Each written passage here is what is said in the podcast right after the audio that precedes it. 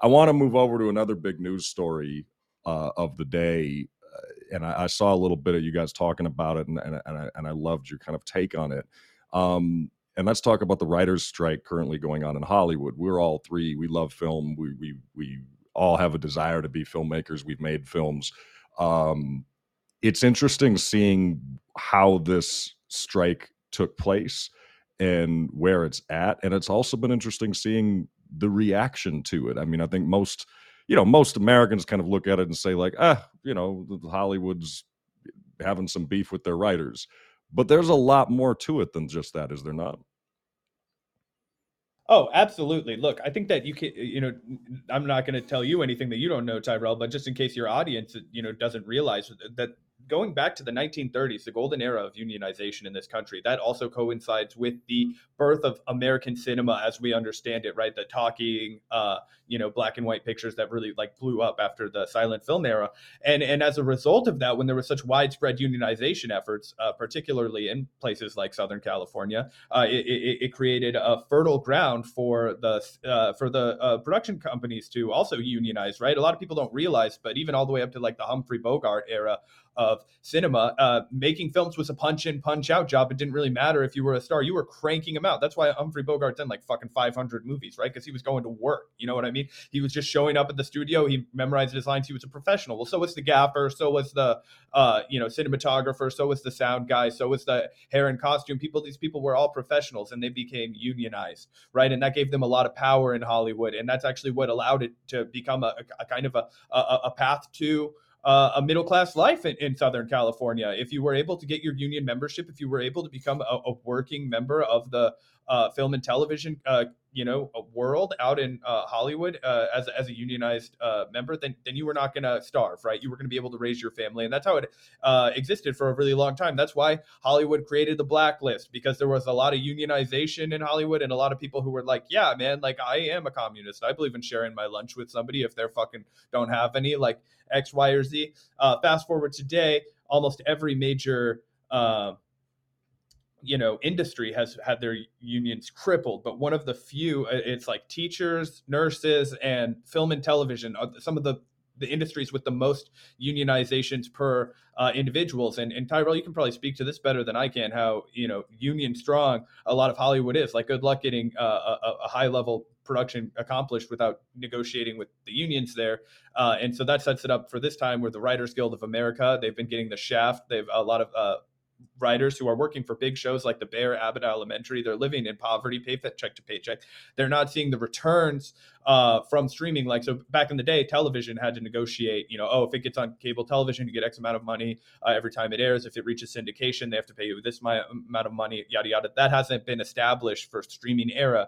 And what do the court, what have the production companies, what have the streaming services been doing? They've been exploiting those workers. Uh, so uh, oh, unanimously, what was it? It was over ninety-five percent. It was like, it was a very, uh, you know, overwhelming vote to strike from the W G A workers. And, you know, it's been uh, honestly really uh, uh, inspiring to watch the the uh, people have gone out in spades to uh, to get that off the ground. And Gavin and I have been fucking here for it, man. Oh, yeah, I think it's super inspiring. And I think it's, you know, part of the broader trend we've seen for people standing up for their rights as laborers, for demanding further um, unionization and just more rights in the workplace in general. Obviously, we saw this with the Amazon and John Deere and so many different, you know, employees of various corporations going on strike, demanding their rights. And I think this should definitely be looked at in the same broader conversation as that. There's this weird trend from some people on the left. We've discussed this on our own show to not, you know, show solidarity to these writers and act like if you're part of the movie industry, if you live in Hollywood, somehow you're an elite and you're part of the bourgeois and you don't deserve rights as a worker. And I guess you deserve to be exploited because a small percentage of the content that the W G A creates could be considered, you know, establishment propaganda. You know, if you work on the Stephen Colbert show or uh, Saturday Night Live, you know, some people would consider that to be political propaganda enforcing the, um, you know, mainstream norms or, or whatever, which is ridiculous to me. For what, even if that's true, these people don't deserve to be exploited. That's their job to write those shows. Even if you disagree with them politically, that doesn't mean they deserve to be exploited. That seems very obvious as someone who's on the left and as someone who has an anti-capitalist analysis. That seems like an incredibly obvious conclusion to reach.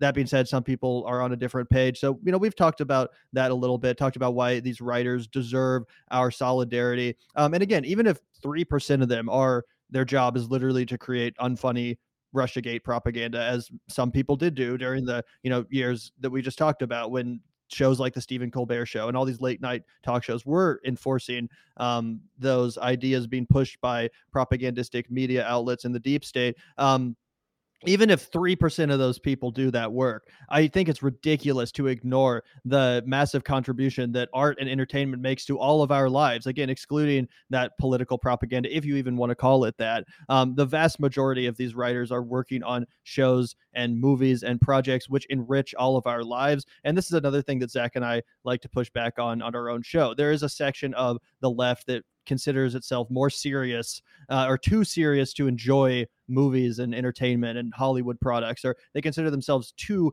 above sports, for example. You know, I'm too woke to enjoy the N F L because of, you know, the various issues associated with the N F L. Uh, Zach and I push back on that, right? Because we understand that normal people, ourselves included, need an escape from the world of politics. We need an escape. And a lot of times uh, art and entertainment provides that escape, and oftentimes more than just an escape. You know, sometimes entertainment is just escapism. You know, if you're going to see the new Transformers movie, you're probably not going to watch a deep meditation on society or capitalism or anything like that. But a lot of shows do provide that analysis. A lot of shows and movies actually do have incredibly anti-establishment or anti-capitalist themes. You know, Succession is a show that has a lot of critiques of the corporate capitalism. There's a show called The Boys on Amazon Prime, which is, skewers corporate America, Amazon included. You know, a lot of art and entertainment uh, reflects the world we live in, and it reflects working class experiences like the show Zach mentioned, Abbott Elementary and The Bear, neither of which I've personally seen, but I know they reflect a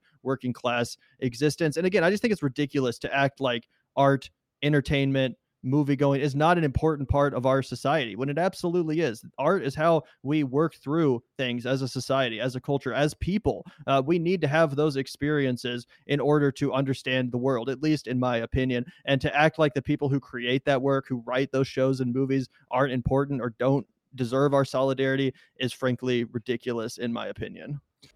To hear the rest of this podcast, plus a whole lot more of exclusive content, all related to the one and only Governor Jesse "The Body" Ventura, please subscribe to Die First, Then Quit.